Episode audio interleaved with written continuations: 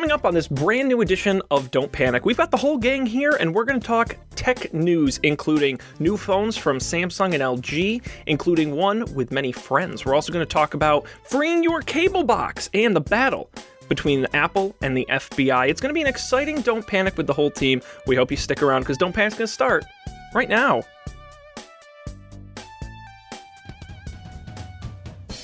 This is Don't Panic, episode number 122, recorded February 22nd, 2016. On New Galaxies, LG's friends, and a Big Apple fight. Hello, everybody, and welcome to this episode of Don't Panic, the technology podcast that will never give a backdoor to the FBI. I'm Sean Jennings, joined as always by the Walter Bedell Smith and Stanley Finch of technology. Uh, they know where the secrets are kept. It's Colby Rabideau and Dan Miller. Gentlemen, Yeah. welcome to the program this evening. Thank you. Thanks for having me, Sean. Oh, well, you know, Dan, I figured after 121 of them, why not do it again? Yeah, it's a pleasure. it's a pleasure to be here. Honored.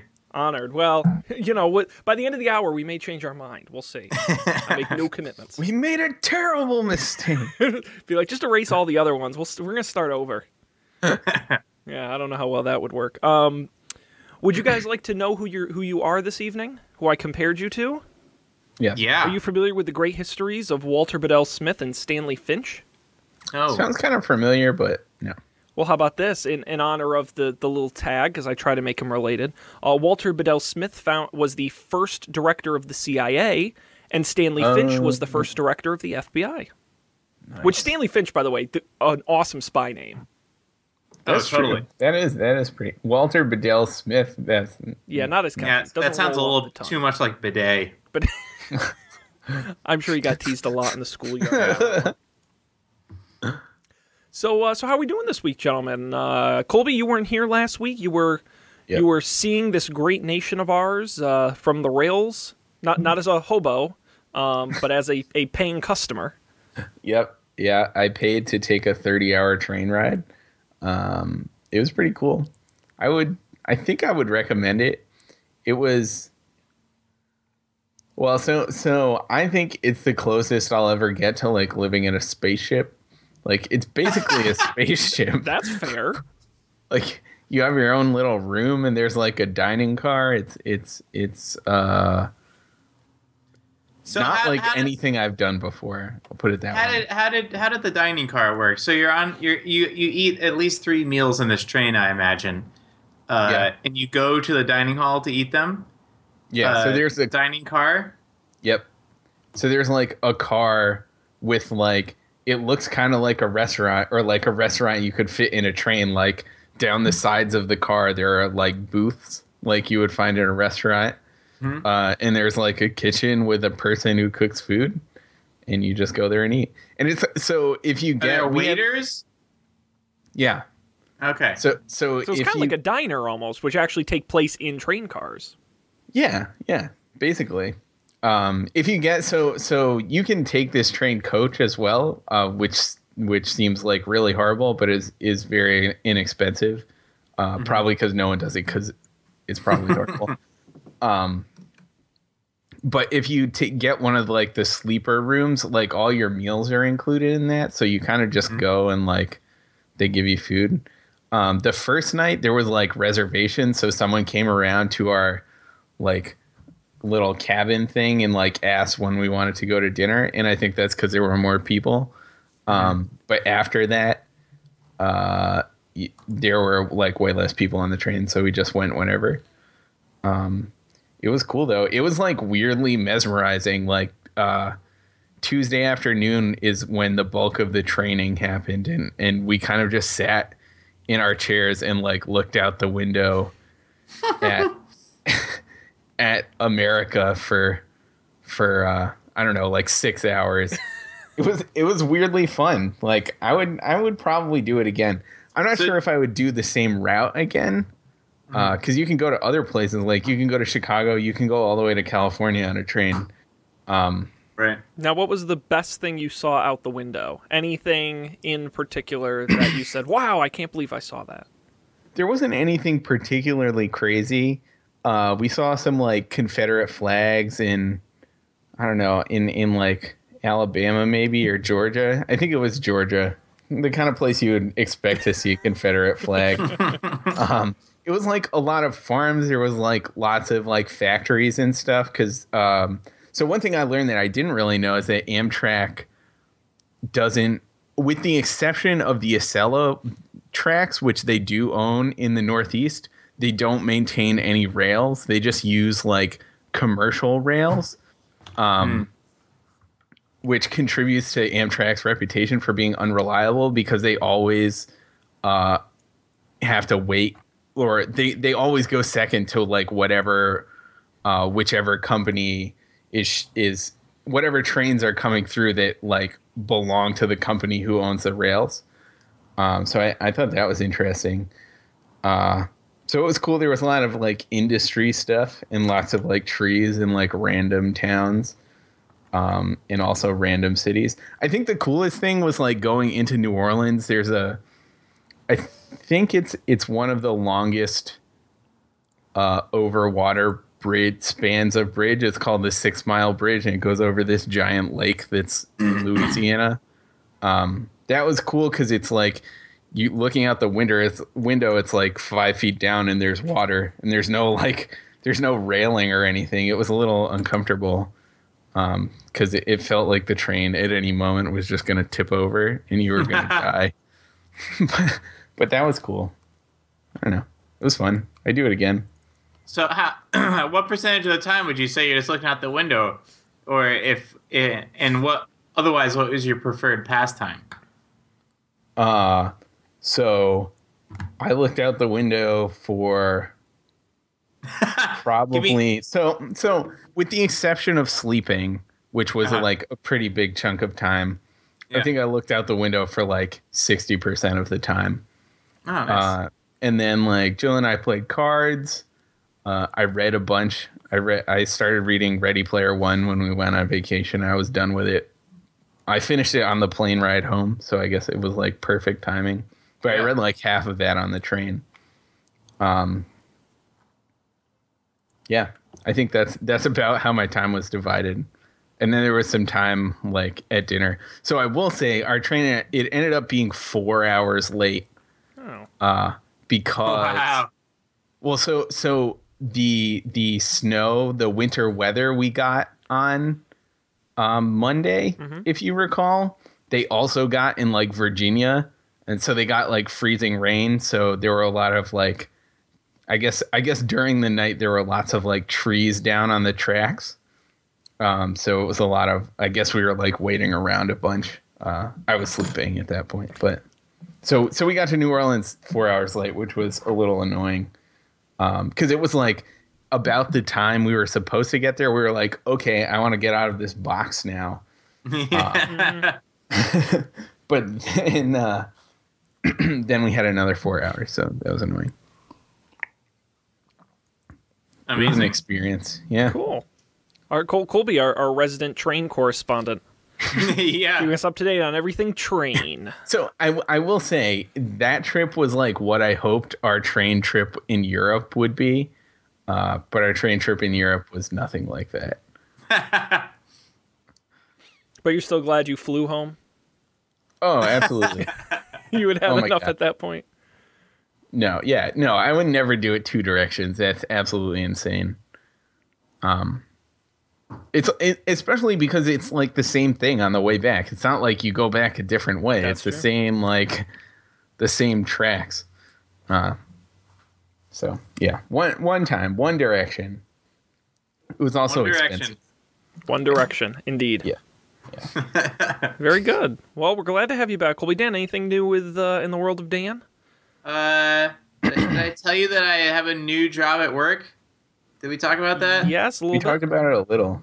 I don't Oh, remember okay. if we talked about it on the show though. That's what I. That's what I meant. Yeah. Mm. We touched on it last week, but if there's anything new to report, Uh, not not specifically technology related.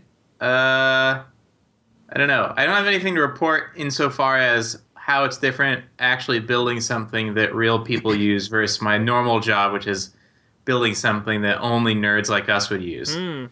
Uh, I'm sure it's a very different standard. Uh, yes. and I suspect at this point, not in the ways that you would expect necessarily. Uh, like, what did you mean to a, a different standard? Um, You well. I thought of it on the on a personal level. Like, Mm. you know, for example, I also switched jobs a couple months ago as well. My old job was really internally focused, and my new job is more externally focused. And I do feel a different level of of, of commitment and of of, of pressure being that customers are using it, not just you know if, if I screw up and our people inside are using it, you know, it's not that I don't care, but you know, but when customers are using it, I mean, that's a that's a big deal. They're always right. So I, I don't know if you feel not that I'm trying to put pressure on you, Dan, but uh, but I don't know if that's no, the same no, no. for you. But yeah, that, that's exactly the uh, the sort of pressure that I suspect that I will feel. Mhm. Uh, other things that I had perceptions that people, as someone who had to do a lot of maintenance work on programming uh, projects, I got the perception that people building the product for the customers are often uh, more cavalier in their uh, decision making around when to make something worse, like internally, like when to make so, do something that's sort of bad to get the job done versus when to do it right and might take longer. Mhm. And I found that that's not true, at least not where I am. That was that's a myth. Myth uh, busted. Busted. Yeah. In my experience, it's like like teams are often a balance of people. Like there are some people who are very like get it done, whatever, and then there are other people who are like, oh my god, we can't do that. yeah. You just have to find the right balance. Yeah. I'm ho- No, go ahead. I'm ho- I'm hoping that I'm not I'm not just constantly fretting over all of the uh, terrible pain we're inflicting on future uh, future Dan. Uh, yeah. so we'll see. I'm I'm fighting that that instinct. Uh, but Yeah. it's been good. Uh, learning all sorts of new things. JavaScript is crazy. I don't know if you heard about that. The kids thing. love JavaScript, you know. Run it in your browser and stuff. Yeah. It's like the only programming language in your browser. It's changed so much since the last time you did it too. yeah. Everything is different. Everything's an object. Well, that was always the case, but Yeah. I had forgotten, or I quite possibly never really realized that. yeah. Indeed. That's all it's new with me. Nice. Uh, went back to the alma mater this weekend. Mhm, I saw trumpet. hanging out with the uh, with the band. Yeah. Uh, had I a can't little believe they let you surprise- back. Yeah, I had a little surprise uh, performance for the 30th, uh, the band director's 30th anniversary at the college. Oh, that's fantastic. Yeah. How is how is uh how is uh, Art doing? Uh, he's doing well. He, he hopped around the uh, basketball game, did his little song and dance. Uh, at however however old he is, pretty old. Mm-hmm. Uh, yeah. Uh, he did the thing he always does at the end of the basketball game.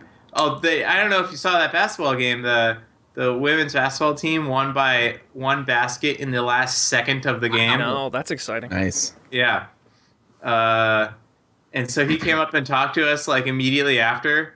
Uh, and as as per usual, the trumpets couldn't hear a single goddamn word he said because we're all the way up in the bleachers and he's just some old guy standing down there shouting.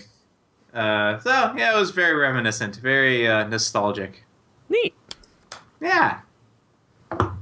That's all that's new with me. I'm ready to talk about some technology. We we missed like we didn't miss, but I feel like the biggest story of the year possibly happened at the worst possible time in between our shows, like like the day after we recorded the show or something, right? What What was the biggest story? Well, of the no, year? of course you're talking about Hewlett Packard's new mo- smartphone, right? Yeah, H- yeah, the yeah. HP Yeah, the Elite. Windows phone. HP's finally making a comeback. Yeah, I mean that's but that's the you didn't predict that for 2016 as your as your bold No, I- prediction. yeah, I th- yeah, I think we got that wrong in the prediction show. Wow. Hey, at least we're honest about it, right? um, no, let's jump into tech news and Dan, you make a point. Is that where we should start? Yeah, yeah. Fair Go enough. for it. Go for the gold. I'm gonna assume you're referencing uh, the the well now the second largest, but we'll say the largest company on the face of the planet, yeah. and the Most valuable. the certainly the one with the most cash in the bank, um, Yeah. and the United States government, a battle of titans. So here's what you need to know, in case you haven't been paying attention. Uh, San Bernardino, terrible tragedy. A couple of uh, ISIS sympathizers uh, kill a bunch of people. Bad. Police want to investigate, figure out what they know. So they get one of the killers, uh, Saeed Farook's uh, cell phone, iPhone, want to get information off of it. Now, this is very complicated, but stay with me here. The police have iCloud backups up until six weeks before the attack. So old, old, old stuff. They have that. It's in his iCloud account. They can access that. The problem is his phone, for some reason, and they're not sure why, stopped syncing to iCloud six weeks before the attack up to present day. Those files only live on the phone. That's why they can't be accessed, because they're on the hardware of the phone itself, not having been uploaded to the cloud where they can access it. Now, I have a question. yes. Uh, aren't all iCloud backups encrypted anyways? They are, but the as far as I understand it, they have his iCloud password, Oh, okay. so they can log in. They don't have his iPhone passcode. Ah, I see. I see. Um, and that's part of the question of um, is apparently, and, and again, I'm not going to pretend to be a, a complete expert, but this is how I understand it. If they had. So what invest? Well, they're not sure if the invest. They're not sure who did it. Somebody reset that iCloud password so they could get it. Um, but by doing that, what they did is they actually shut off those backups to the cloud because the iPhone needs you to input your new password, the one you reset it to, right? Basically, to cut to the chase, the police can't get into the phone without the passcode. Now, of course, you could sit there and manually enter every combination of 9999, but that's horribly can't, though. Inefficient. Well, it- you hypothetically could manually. No, won't it? Uh, it'll erase itself after if a that certain setting is number. of- turned on, you can have that setting Yeah. turned off. Um, and There's I don't still- know what it is on the phone. I feel like there's still uh like even if you don't have the shut it down after so many, uh, isn't there still like a cool down period? Like There if is. you get it wrong five Well, times, like you some- gotta wait a while. somewhere I read it would take like 99 years or something to manually Right. type In like in the worst case. right, it's Ri- insane. If you didn't get lucky, yeah. you basically can't do that. What the police would like is Apple to build custom software that would they haven't been as specific as to what they would like it to do, but the short version is it would either automatically crack the password by actually using software to either try every combination, you know, very quickly, but that would break some of the encryption, or to get access to the local storage hardware outside of iCloud. Um, but that would also require breaking the encryption on the phone. Apple has said, we don't want to build that software. We don't want to build that tool.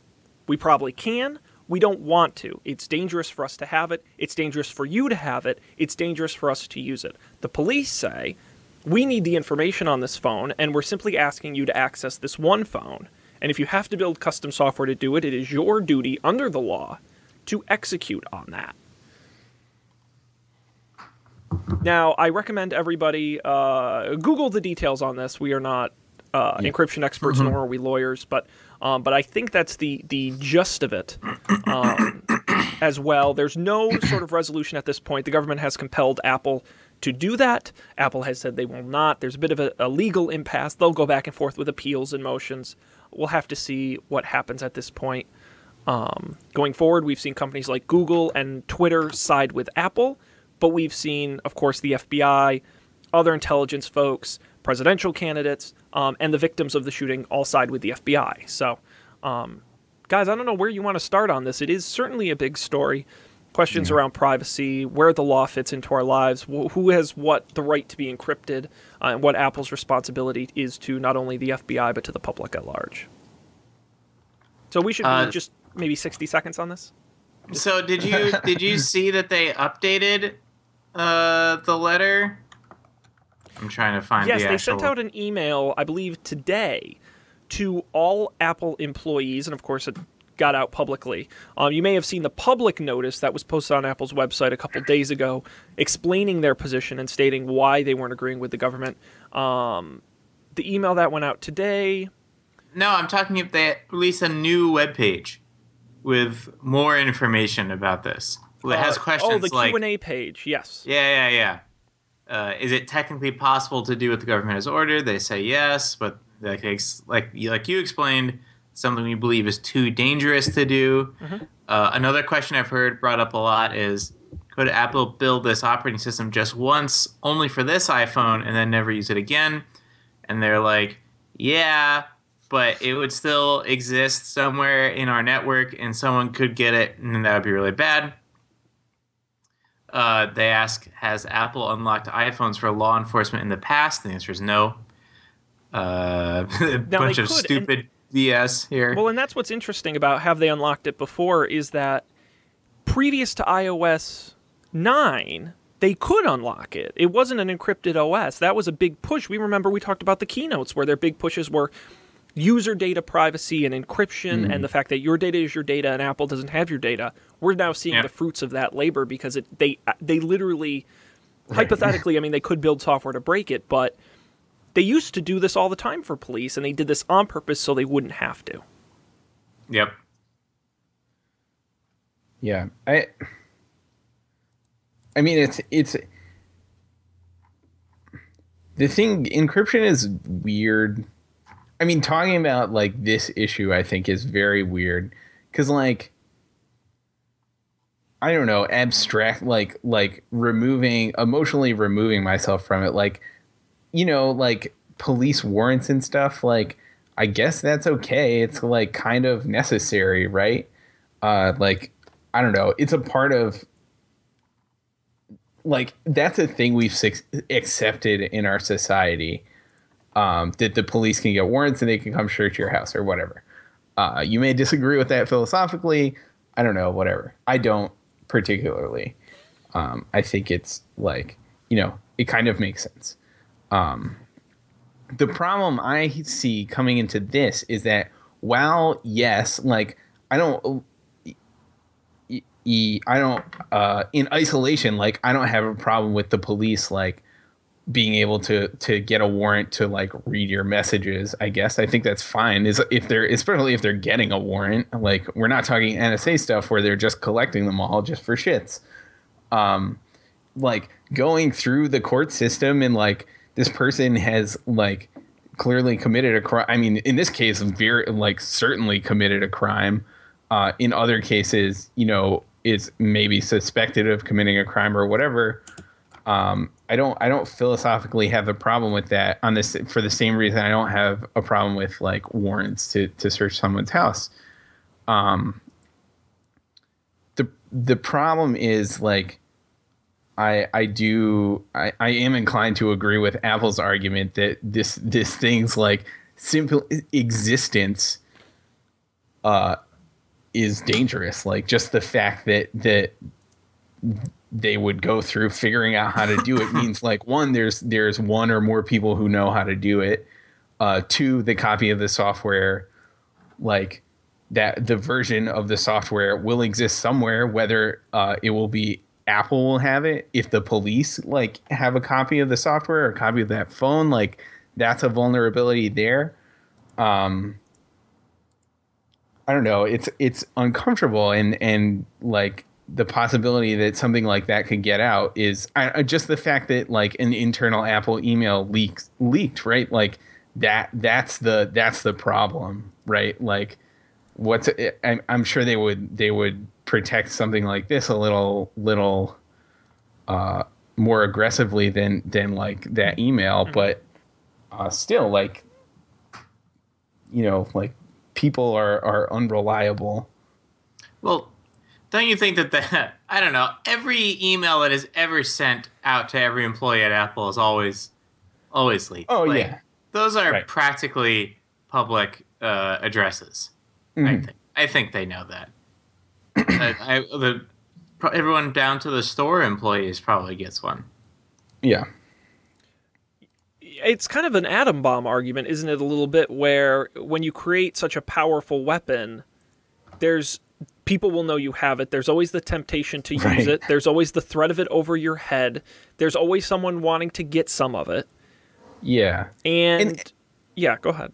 So I, I was just gonna say, like, while like this sort of thing protects messages, which are like, you know, pretty personal and and for some people perhaps could be damaging. Like encryption, like this, also protects like things that are really important, like things like your credit card information and and um, your social security number. Like I have my credit card info in 1Password, and 1Password is protected by well, I guess it's protected by Touch ID, which is sort of a different a different thing. Um, I wonder if I wonder if they decrypt if they if because your Touch ID is also a thing that's encrypting your phone. Mhm. Uh, I Touch wonder. ID is like hardware encrypted though. It lives in its own like little chipset on the phone. Like I don't think you can reset Touch ID without um like Touch oh, ID. so so if if this phone had a Touch ID sensor, it would there would be even even there would there would not be a technically feasible way to do this. No, I don't think so because you you can even if you have Touch ID enabled, you can still passcode into your phone, right?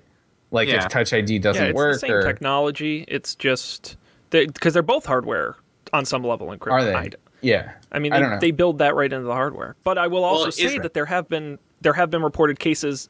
You know, this is why a lot of real hardcore security experts say you shouldn't use Touch ID because there have been cases of police restraining people and forcing them to unlock their phone, or even using the Sure. fingerprints of dead people to do it. So, Yeah. um, Yeah. Yeah, oh. Um, but in any case, my, my point was that like, uh, the the con- the contradiction I think is that the the real big problem with the government asking Apple to do this is that like social security numbers are incredibly insecure. Like it's ridiculous that we still do that is how we are identified. Uh, it's terrifying. I think about that at least once a week and I get like very very scared. And the fact that that could be somewhere on my phone and the government who has has done really nothing nothing to change that as far as I know um, would like force a company to do something that could compromise that information that could really ruin my life right like completely ruin my life uh, you know if if the wrong person got their hands on that and I wasn't able to take action before you know it was too late uh, I think that's the real problem there. And obviously, the the FBI is kind of separate from this the Social Security Administration or whoever is doing that. But like at the end of the day, like that's where it's coming from, and and uh, I th- I think that's where I think they should lose. So um, I don't know until until there's some some some encryption of its own like involved in my identity, like until I I I can be cryptographically verified as a person, um, I don't think they have any business messing with this sort of thing. That's so you want uh you want keybase.io as your your government profile. definitely. That's interesting. I've never heard that brought up before. Like the the social security angle. I mean, that's Uh, that's the, the it it freaks me out so much. Like credit card numbers, whatever. Somebody gets my credit card, I'll shut it off. Like I feel like uh, you know, like I get notifications whenever any transactions goes through on one of my accounts. I think, you know, most credit card companies are aware this is a thing, like they'll work with you to fix it. But like if somebody's like opening accounts, I don't know, like bad things could you can do literally anything um, I don't think it would be that hard to figure out like my birthday and the stuff you need to get into account an account with my to like open credit cards or do God knows what with my Yeah. social security. I- I'm sorry, Colby. What was your mother's maiden name again? just, just one more time. How do you spell that? I, I think every time I do security questions, I think really hard about which one you couldn't find from my Facebook. Smart. I know some people who just you have another password as their security question. Yeah. yeah, that's that's So fair. That's not a bad idea. Passwords Actually, that's what I'm going to start doing. Yeah, It's just a shitty system. Yeah. Uh, you know, Yeah, except that the real those those security answers, I, I are security answers typically encrypted? I actually don't know. Or uh, uh, yeah, like Yeah, they salted should or hope so, right? But Yeah, I I don't know why they wouldn't be. I mean, I don't Yeah. think they are because they can. Some some places will ask you your security question over the phone. Like they can't be Yeah. encrypted if you can com- verbally communicate it to a person. Right. So you might not. So then you're in the case where you have to put a different one in on every website if you're going to use like just a BS password. So it's probably not going to. And then yeah, imagine explaining to the poor Time Warner lady on the other side. Okay, it's X capital C exclamation mark U B three. Yep. What's your mother's maiden name? X. You're like, wow, what is that? Polish? That's that's unique.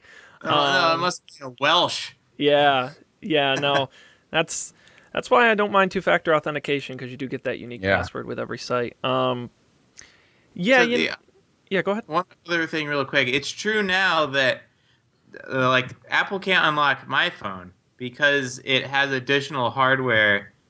I read, Mhm. but I don't. I forget exactly how that hardware works. Mhm. Does anyone remember? No. Okay.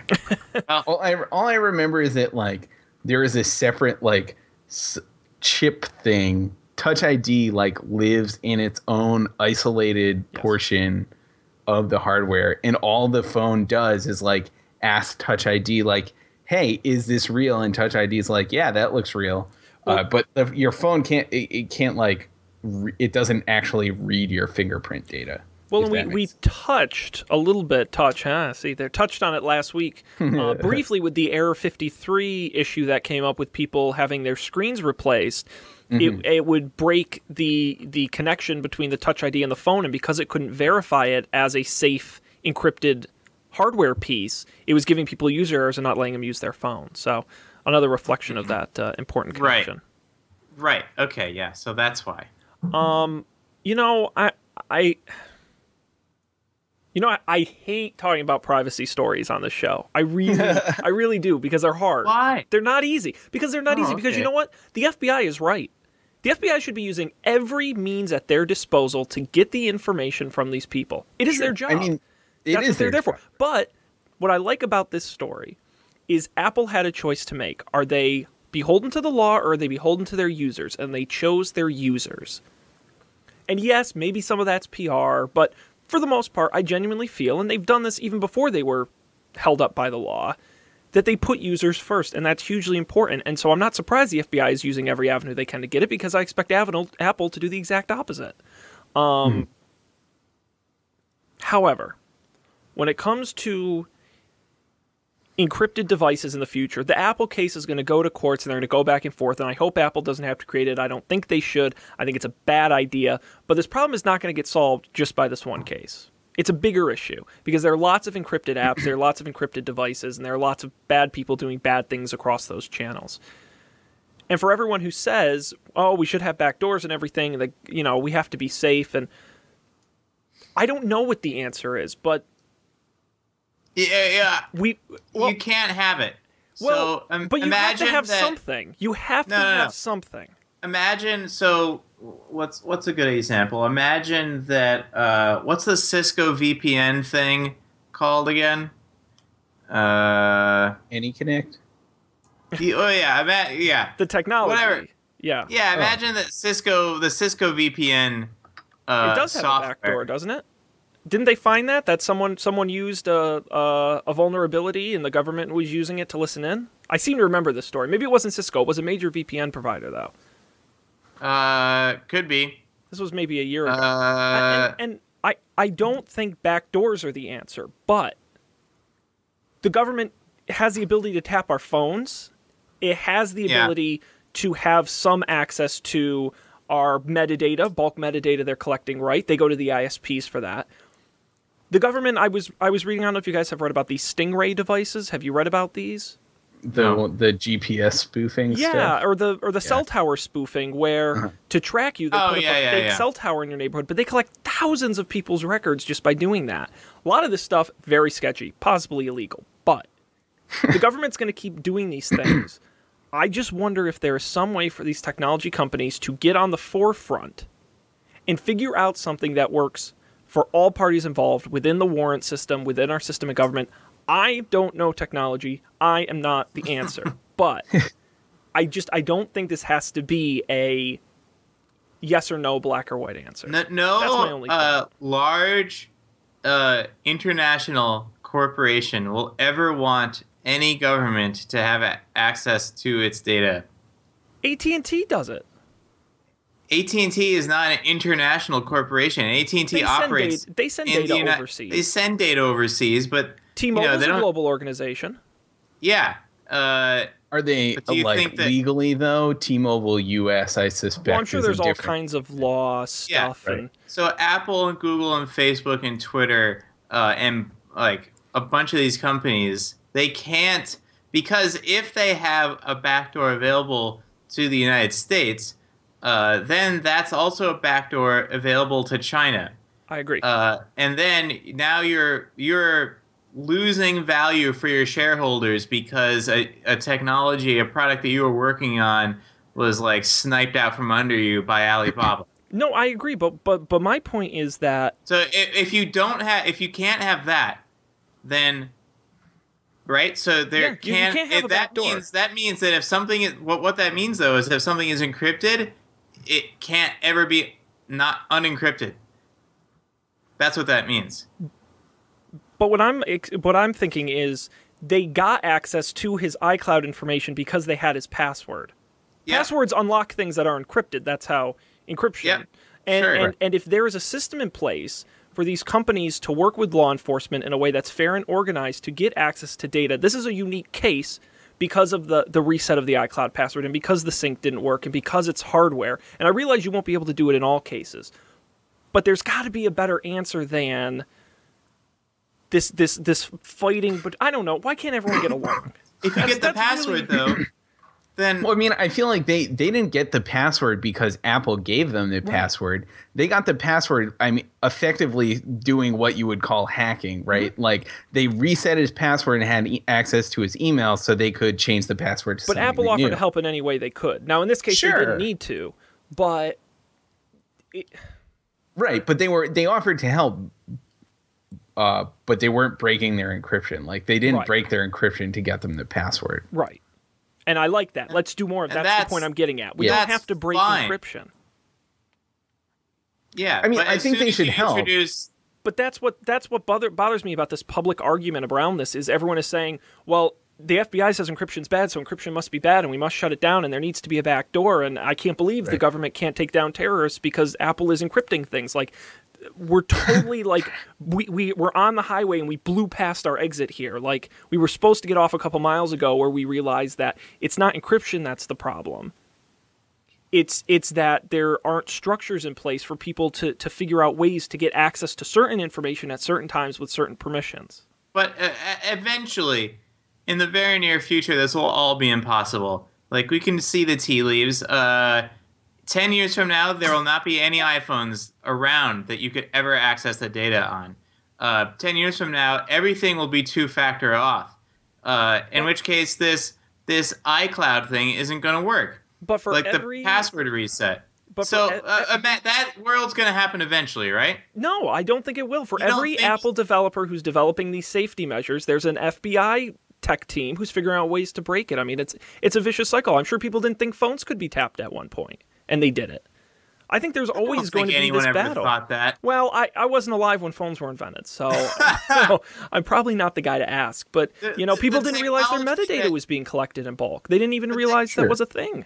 Well, I mean, phones. technology that Apple's using to encrypt the phones and iMessage is the same shit that the CIA relies upon to send messages to their Right. agents that the Russian government can't see. Agreed. Agreed. I don't think we should touch that. And in in the in the future, uh, whether it's ten years or fifty years, all it's only going to get harder and harder, less and less likely that you're going to find some stupid bug to just read data off of a phone, to just read this message. I agree, and that's terrifying because But that's, the, just the reality. But and I agree, but then the problem is then you have peop groups like the FBI who are going to use more and more extreme measures like Stingray and like the the government forcing Apple to to build something that breaks encryption because there is no partnership and there is no system in place to do it, right? If we, if we wait until everything's locked down, the government's just going to take every there bold can't step. be a system to do it because there's no in, there's no in between with I encryption. There's not. refuse to believe not- that, Dan. I refuse to believe that. No, and and I don't pretend to be an encryption expert. I, and I realize encryption in and of itself, when it's just the blocks of all the data, you can't read it. I get it. I get that. I, I get it. It's encrypted, right? You can't read it unless you have the key that unlocks it. exactly. So why aren't there systems in place to get the key? There Maybe are I'm systems in place to get oversimplifying the this key. a right? little bit. I mean, I Like- think the the So I, here I, you can't store the key in a centralized place because then then that like that's just you can't do it. It's Agreed. a very bad idea. Mhm. Uh, even when you do store it in a secure place, it is in self encrypted, Mhm. uh, and the people who own the database can't read it, uh, as is the case with LastPass and stuff like that. Uh, so how do you get the key then? You need to get it from the person who owns it. Uh, and sometimes that's not possible. Like people destroy evidence all the time Mhm. throughout history successfully. There are criminals walking around there who've committed crimes and they are not in jail because they were smart and covered their tracks. And that's a shame, but like this is how the world has It- operated. It's how I've remained free. Yeah. and I don't know, like you think about and this is a dumb case because they don't need this shit to convict him. Uh and with all this metadata stuff, they know if there's another party involved and they know who all those people could be. They know every single person that that those two people have talked to on that phone ever, except for the encrypted messages bit. But they might even be able to get that from Apple, like the IP. Who knows? Like, so what are they? This is my other point. Was this is what are they missing? Like, what is getting access to the content of these messages and the photos that were taken 100%. actually by and them? they they have this backup. They have access to their other services, and they don't. The, the, the, the police and the oh, Well, FBI it- are famous for over weeks. asking. It stopped six weeks before the backups. The backup stopped six Yes. weeks before the Yes, incident but I but from my understanding, they have access to certain other accounts. And I, Yeah, I will yeah. say hypothetically, Facebook. I don't know. if And that's I true, would but- guess that if, and you know, the story is that they weren't working with anyone. I would guess that if they were working with someone and if they were doing that on this phone, which if they're smart, you're not, uh, that it would, some evidence of that would be contained in b- before six weeks of it happening. I don't think you, I don't think you premeditate and plan an attack like this in concert with other people less than six weeks before you do it. Yeah. I mean, I I I do see I don't know. I think it certainly could be a possibility that they're using uh, this specific case, which is one was very high profile, is a national case. It plays off our like nationalism and our our fears uh, about this thing. It's like a really great thing to get people riled up about. Um, you know, like I, if if their goal is to get things like this done, this is I mean it makes a lot of sense for them to to use this as as a lever to do that, uh, regardless of whether or not they need it for this case. Um, I mean this the the encryption thing has has been in the news, uh, more uh, before before San Bernardino happened, if I'm not mistaken. So, uh, I think this is this is the the FBI trying to you know nail in the coffin or convince people to do Oh, it. 100%. I mean, you look after 9/11, we signed the Patriot Act, which which in retrospect seemed quite overreaching at the time, but that's just the natural reaction to things like this. The Sure. the EU was debating encryption after the Paris attacks, so um, it, it, it makes sense. And and again, I.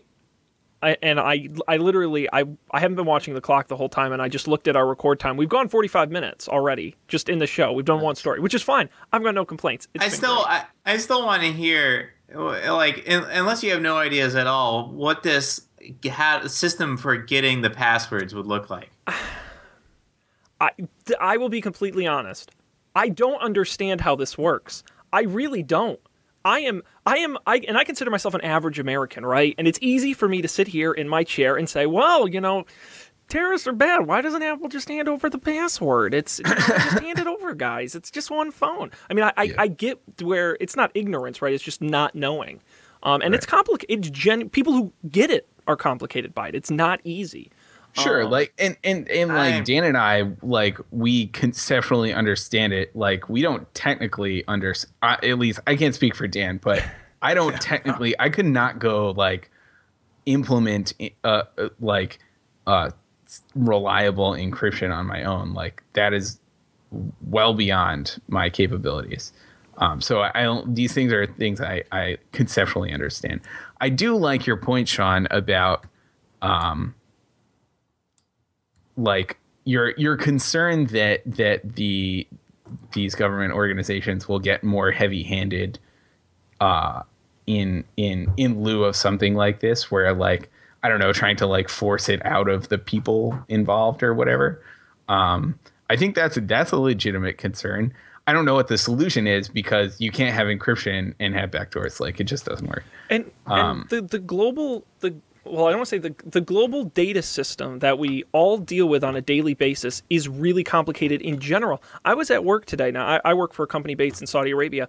I can't put digital files on certain servers or use certain services because they go through servers in Saudi Arabia of which we hmm. can't export control. You can't send certain confidential information to servers in other countries. I mean, it's Yeah. it's complicated. Oh, it, it's certainly complicated. It's very like I think the the talk of like the the wiretapping is I mean the reason like wiretaps are effective is that there's like a small number of companies who control all of it. So like you can go you know, there's a central place where you can go and get this. And the same with like uh, the Googles and Apples and Facebooks of the world, like they have massive databases of thousands and thousands of people, and there's one place you can go for it. But I, I mean, I, I do think it's the case in natural progression of technology, um, and especially technology that is based on the internet, is that it becomes more and more distributed. Like you look at things like BitTorrent Sync, like uh, I use BitTorrent Sync all the time. It doesn't touch another company's servers. Like if they don't have my password, they they're not going to get into my my BitTorrent Sync. Like my computers all, are all my, my hard drives are encrypted. I use the Apple, uh, you know, like encryption protection on my on my Macs and stuff. Like, uh, you know, unless uh, uh, unless there's like a software vul- vulnerability in BitTorrent Sync, or they can get at my password, which is certainly possible Um, they can't get it. But that's a the, the I think increasingly the the human component will will become the only avenue for accessing these things, uh, which is it, it'll be very interesting. Yeah, somehow we didn't manage to solve the problem in an hour, and No. I'm very. I guess that means your pizza's free. Um, Yeah. and, and I, I think I, I and tell me if I'm wrong in saying this. I think we all agree Apple is doing the right thing. I think we all agree that. I want to phrase this right. That law enforcement has a right to certain information when when subpoenaed by a fair warrant issued by a fair court, hmm. and that at some point, whether technologically possible or not, there needs to at least be some level of cooperation between law enforcement and tech companies to make sure both users' rights and the government's rights can be respected in both cases. Sometimes it's technologically possible, sometimes it's not, but at least an effort has to be made.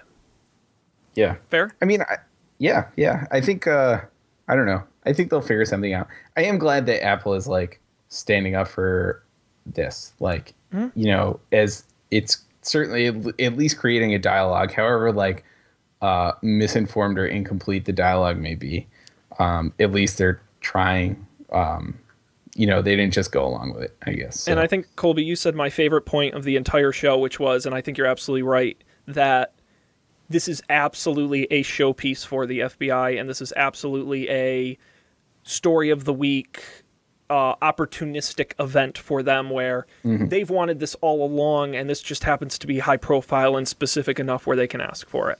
And, and I, I think you're absolutely right in that. I think it's so unlikely that it, it will succeed, though, Oh, I I- because yeah, I, don't even know how it- you can force Apple to do it. But I'm Sure, not a I mean- lawyer either. Oh, you could force them to do it, and you could like you know make sure that it continues to work. That you know whatever uh, backdoor access you have, uh, you just you know do a random sampling of messages. But uh, then uh, people who are sophisticated will use Android, and then when Android gets it, then they'll just flash their own Android on it because Android's open source. You don't have to uh, comply with anything there. the the weird thing is that it it uh I mean I feel like this this solves the the problem for like non-sophisticated criminal, but like a criminal with like any it, it, with with enough like know-how can do this them can do their encrypt their stuff themselves. Um Yeah, I mean, given yeah, like, you can just not easy. On your SMS and then just paste that in and send it. Right. I mean, it's certainly not convenient, but I feel like someone who is smart enough is not going to have this problem. Like, they're not going to be using an iPhone. And that's the, I feel like that is the image that is conjured. It's like these super terrorists. Um, and like, this won't help with super terrorists. This helps with like y- y- y- poorly conceived terrorists, or like maybe that's that's the terrorists we should be worried Well, that's about. the good thing, right? Is it's it's encrypted by default. So so everyone is a criminal. I mean, you know, it- it's it's not yeah. that you have to go out of your way to do it. Your iPhone locks on its own behalf um, Mm-hmm. for criminals and non-criminals. Yeah. Yeah. No, it's Wow, fascinating. I am like win. Oh, I'm like winded. Jesus.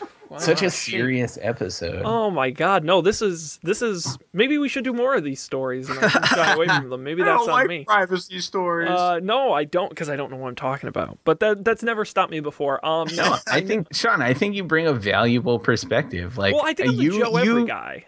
Sure. Well, you, like you mentioned some things that I hadn't considered. Like, I really and I always like to play devil's advocate, and I do feel, especially in cases like this, it's easy for average people to say, "Well, I trust the FBI; they're keep me safe from terrorists." And I understand the nerd demographic saying, "Well, Apple's right because they're Apple and encryption and technology," and and it bugs me when the two sides don't see each other, regardless of who's right. At least understand the other side, and I feel like we. Maybe I'm tooting our own horn here, but I feel like we did a good job of, of presenting both sides, where both sides are coming from. And ultimately it's up to the courts to decide and not us but um, i at least hope we cleared up some if there was any confusion or yeah. i feel good.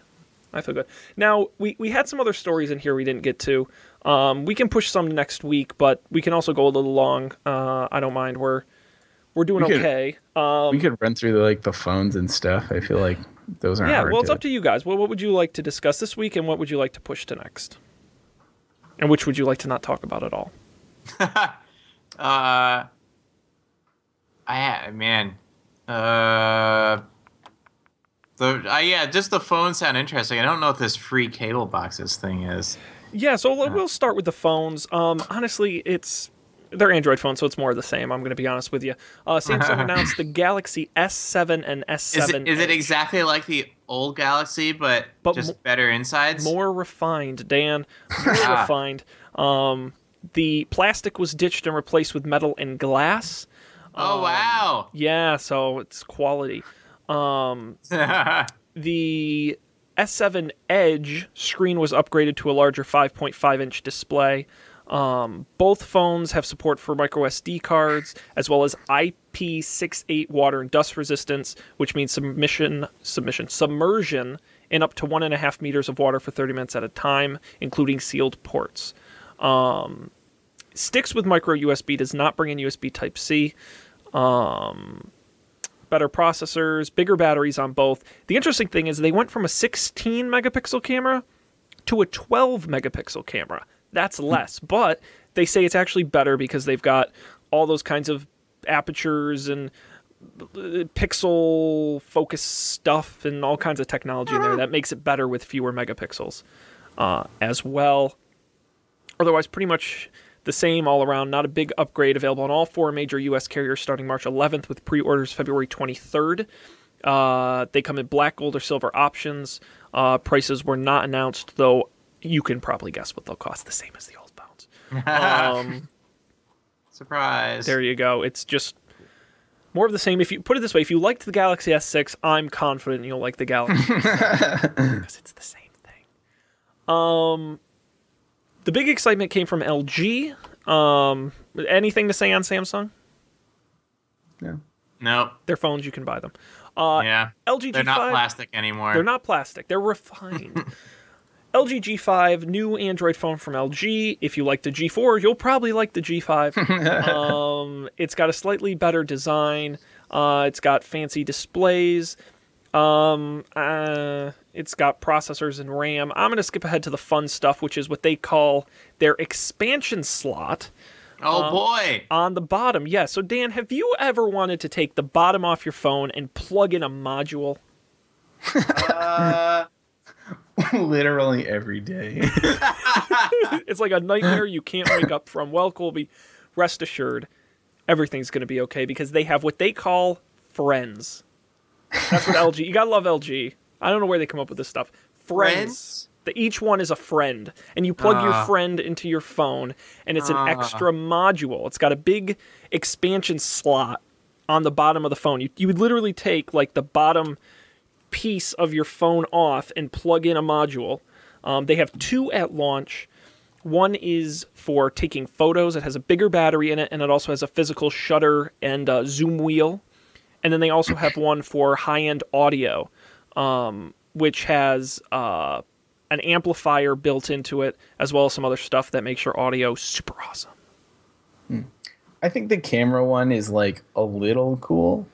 Um, I feel like when I don't know, it could be nice to have for like when you're traveling and you know you're going to be taking pictures. I don't know. It would be really cool if you could just take out your phone and not have to like do the the camera the touchscreen dance to take a picture. I don't know if it accomplishes that, uh, but I think that would be neat. Otherwise, I'm not particularly interested in this. I could, I guess, I could imagine people who are interested in the in the DAC thing, um, people who are, are uh, orally inclined, orally with an A. Um, I'm, Show title: Orally Inclined. Orally inclined. That's gonna be the name of my autobiography. Um, yeah, it, it's it's a it's a cool idea. I think if it were, I think because it's LG, it's not like LG's not a huge player, so it's not as ex- you know because how many times has Samsung or LG or one of these companies come out with like a funky Android phone idea, and we're like, oh, like the um the the Galaxy camera, right? Which was essentially a camera Yeah. with an Android phone in it. Remember that? And they're oh, that's cool. Yeah. It's a- you know, I mean, they always do these. They're not really gimmicks. I kind of like this one a little more than some of the other ones, only because I, just like the the flexibility. I use my phone more than I use my computer, and the idea that you can turn it into things that you may Yeah. need. I just don't have a good use case, and I kind of already like my iPhone, so I'm not going to buy an LG. I mean, I could buy it being interesting if other people could make things for it, like Pebble Pebble Time, like Smart Strap style, where you could mm-hmm. like build something and plug it in. Well, that's uh, the idea. I, but Yeah. but the, then again, who's going to build things for it? Right, right. How many how many LG G5s will will be in the world? will be flying off the shelves. um, yeah, it's it's certainly going to be interesting. But LG uh, G5 now with more friends. Um, let's see here. If I scroll down to the bottom, uh, does it tell me when they're available? They'll be available globally starting the beginning of April. No other details available. Um, and we will end with Hewlett Packard. We teased that beginning of the show. Um, the Elite X3, a high end smartphone, and it runs Windows 10. What? I, I shit Yeah. you not. Um, Windows 10, it's got a Snapdragon processor, 4 gigabytes of RAM, 64 gigabytes of internal storage with a micro SD. It's got an iris scanner on the front, a fingerprint sensor on the back. Um, it's got a big battery with wireless charging, but what's really exciting is it's got the new continuum feature you find in Windows 10 where you can run full win- you dock it with your computer and you can run full Windows 10 using your phone as the the processor and that's exactly their idea here. Um, That's Is- really cool. I, I was yeah, I clicked this link expecting to laugh, but we've been talking about that a long time, and usually it's like, oh well, you could plug it in to a monitor and you could use Android as your desktop. But but this is the real deal. This is an an actual desktop operating system. You can has an Ethernet port on the dock thing, yeah. which is crazy. Yeah, so it's got a desk dock, which is designed obviously for your desk. It's a little dock. They also have what they call the mobile extender, and it's really like a netbook almost. Um, but you plug your phone into it, and you, then you can use a full size keyboard with a full size display. Uh, pricing and availability not announced yet. Um, it will uh, probably be a while before we see it, if we see it at all. Um, I think it's an interesting idea. My so one thing I've realized recently is that I sort of like the the like synchron synchronization today is relatively easy. Uh, is Sean stuck? Are we gonna go away? no, I'm here. Nope, he's there. Okay. Uh, it looks like it looks like you're Hello. frozen. Um, and I, I, like the implicit like distribution of of stuff we have across devices. Like I have a work laptop and a home computer and a phone, and like important stuff is on all three of those. So if like one goes kaput or I drop it in a puddle or something, it's okay. Um, that might be a me problem though, because I don't think most people have as many devices as I have. Because I'm a I'm a huge nerd. Seems cool though. Could be fun. I think the the laptop that doesn't work without it is is a little weirder than the desktop, Yeah, but the desktop is about it. really cool.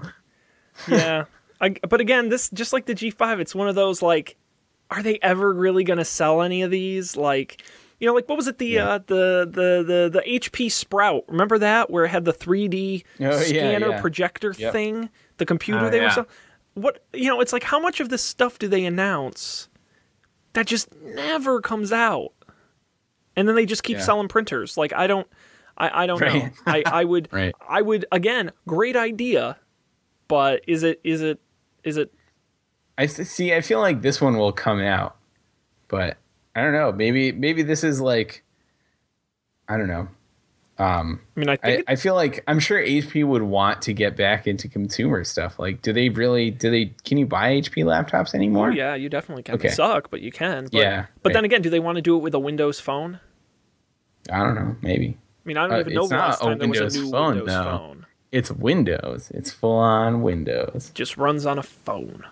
Yeah. Yeah. so weird, Um, Such a time we live in. isn't it? Everything used to be so simple. Isn't it? Um, back in the old days. All right, guys. I think we've got to get to picks because we're running long. So let's All jump right. into this. We got we we're doing a, a a triple media threat. We're gonna keep everyone busy. Oh yeah. um, right here. I'll jump in first because I'm first on the list here. How many of you guys watched Breaking Bad? Raise your hand. I watched a little bit of it. I watched three episodes. Yeah, I watched like the first two and a What? half seasons. I didn't finish it. Oh wait. N- Oh Yeah, my what? gosh. Oh my! I think we really pissed off It was like He's so The third. Know, it only gets. Uh, Yeah, I know. I got That's burned a- out. third season. I think at some point I'll do it, but like I tried and it was like I've heard the beginning is not where it shines, but I, I just didn't get into it. It was like really heavy and not I don't know. It didn't inspire me to continue. I agree, but I've got good news, Colby, because I've got a show. Even if you didn't watch Breaking Bad, you may still enjoy. And if you did watch Breaking Bad, you will definitely enjoy. That's Better Call Saul, of course, the spin-off of Breaking Bad, starring uh, lawyer Saul Goodman, although we know him as Jimmy in the prequel, played by the amazing, one of my probably top 10 favorite actors, Bob Odenkirk, who's just amazing. Um, great on, on Breaking Bad, but even better on this. It the second season premiered last week, so it's the second episode this week. The full first season is on Netflix. So you are in luck. Hour long episodes, but it's only it was a short season. It was only like 13 episodes. So you'll get through it quickly. And the second season's airing now. Regardless of whether or not you liked or watched Breaking Bad, I, I really enjoy the show. And like I said, I never finished Breaking Bad, and I still really enjoy it. Bob Odenkirk's great. The whole cast is great. Um, it's just a really good show. So if you're looking for something to watch, uh, Better Call Saul on Netflix, and the second season airing now on AMC, American Movie Classics. Um, Dan, you're next on the list. What have you have for you got something else for us to watch? Yeah, so two weekends ago, I was deathly ill, uh, and someone at work had been recommending this new sci-fi show. Although I do usually call it the Sci-Fi channel because they changed the name because there's oh my god, uh, I I would love to meet whoever made that decision and give them a, a nice firm punch in the face. Uh, ah man, Don't yeah, look back, we can Dan. talk about that later. Yeah. All right. So here's the like, it's this it like, it's the science fiction channel, and and maybe they're just starting to realize this now, but people watch it for the science fiction shows. No one watches, yeah, Sharknado. Great. Did that really save the network, that one thing? No, you need good science fiction shows. You need your Battlestar Galactica and your Stargate Atlantis. And why the hell isn't the new Star Trek on there? Like, what are you doing? Come on. Uh, so, yeah. Anyways, and uh, so they're starting to realize this. So the Expanse is science fiction. Uh, in sort, in, in, I would I would call it part Battlestar Galactica in that there is a there is a, a so uh, each of these things I'm going to mention, there's like multiple concurrent threads running through the show, and at the end they all meet up. So there's one thread that is definitely uh, Battlestar Galactica military esque. There's one thread that is like political drama House of Cards esque, and there's a third one that's like film noir detective story True Detective esque. Uh, and all three of these storylines are all related to each other throughout, but then the characters finally meet up at, at the very end. Uh, and everyone ends up looking for this girl who's gone missing. Uh, you find that in the first episode. Uh, so I went in with extremely low expectations because I hate the Sci Fi Channel. Uh, and I was very, very surprised. Uh, the production quality is very good. The effects were like amazing, but they knew their limits, so they didn't try to do something crazy on a low budget either. So it all looked very good. Uh, so, like 80% of the acting is great. There's like a couple, you know, dialogue scenes here and there where you're like, okay. Uh, but by and large, uh, fantastic uh, and a lot of fun. Uh, so, not streaming anywhere for free, uh, but rentable everywhere. Uh, the Expanse, definitely check it out. And these are all based on books. So if you're like me, once you get hooked and you watch the first season, then you can go back and read all the books. Yeah. So so yesterday, uh, I finished watching this and immediately bought the book because oh, I, you already yeah. saw it. Yeah, wow. yeah. I also I also did Mr. Robot too at at, at your oh, your did I recommendation. Tell you about these? Not the Yeah, expanse, I don't think. You, I think you mentioned you mentioned it to me like on on chat or something. You were like, because you said you were sick and you were like, I watched all of Mr. Robot and then all of The Expanse. yeah, so, So stay I tuned did next too. week for Mr. Robot. yeah. Great. More stuff to watch. Essex, I'll have to So you add liked that it, to my Cole. list. I did. Yeah, I enjoyed it. I'm I'm I think I'm I'm excited for the book. I got in like two chapters. Um Yeah, I haven't. but I like yet. Much much like Game of Thrones. I'm I'm excited to like watch this show, get hooked, and then like get like get really engrossed in like the detail of the book, uh, which Yeah. is often more fun. But yeah, cool. Excellent. The Expanse. Find it on Syfy.com. Uh, Ready Player One. Colby, what are you picking for us? Says you got a book. We did two TV shows, now a book. Soon a movie. Yeah, so so in a shocking turn of events, I didn't read a book because Dan said I should read it.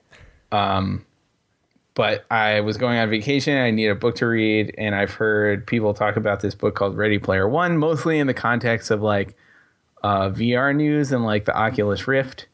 Uh, it seems to be like I don't know. People like point at it sort of wistfully, or like like the dream um, thinking about what VR could be. Uh, and I read it and I uh, enjoyed it, but do not share the the like uh, weird like oh my god I want that feelings that people have seem to have about it. I thought the the like picture of society it paints is like very bleak. Um, I mean, it's basically like this this near future world where like everything has gone to hell. Like everything is horrible, and people live in like trailer parks and just like go into VR, and like the economy is in virtual reality, and like the rest of the world like barely functions. Um, I don't know. I thought it was very weird. I did enjoy the story. It, it got nice at the end. There was some like hackery computer stuff, and it was cool. Uh, I found it a little slow getting started, but I I liked. Uh, at one point, like the character kind of comes out of VR and like does some stuff in the real world, which I, I thought was honestly more interesting than than a lot of the VR stuff. Um, like the VR the, when in the in the virtual world it was kind of cool, but they could like do any like almost anything could happen because it was not in the real world. But I, I'm I'm I've come to realize I'm like much more inter- interested in like hard science fiction where there are like uh I don't know, like real world things. Like I really enjoyed Seveneves, which was which was like r- pretty realistic uh to to like what is um I don't know. That's what I like. But I, I think it's worth a read, even just to know what people are talking about. I, I did enjoy it. Like I powered through it in a week, so yeah, I'd give it a shot. Super cool. It's like it's like ten bucks for Kindle, nine ninety nine. Only a little more for for real life books. So and what's great is if you call up Colby for free, he'll just tell you the whole plot over the phone. yeah, That's service we offer here exclusively. for sure. Uh, fantastic. Ready Player One. We'll have the links to that and all our picks on our website. Don'tpanic.io. You should go there because we have all of the episodes, all of the picks, all of the links, all of the everything. Don'tpanic.io is our site, and of course, at Don't Panic Show on Twitter. If you like us, you hate us, or you have any feedback or opinions, we want to hear from you. Don'tpanicshow at gmail.com. Now, I do want to give one quick plug to the other show the three of us, along with Matt Mariani, do, which is Game Nights and our continuing Dungeons and Dragons adventures through the Lost Mines of Phandalin. You can get that at GameNights.tv. Uh, we always have new episodes going up. It's a heck of a lot of fun. You can join in the story at any time. All the links to that are there. GameNights.tv. Gentlemen, anything else before we uh, conclude this fabulous Monday evening? No, I don't think so. I'm all I'm all covered it. talked out. I know. Oh my goodness, I'm like in uh, like I pulled a muscle or something. My goodness, we really we really powered through that. But thanks everybody for joining us. I thought this was a fun episode. Of course, we'll be back next Monday night with more Don't Panic goodness. We we're trying to do these live twitch.tv slash don't panic show, but or, or you can follow us on Twitter either way. We'll tweet when we go live right around Monday evenings, 10 p.m. Eastern. Uh, on behalf of Colby and Dan, this is Sean thanking all of you for joining us and hoping we'll see you next time for a brand new episode of Don't Panic.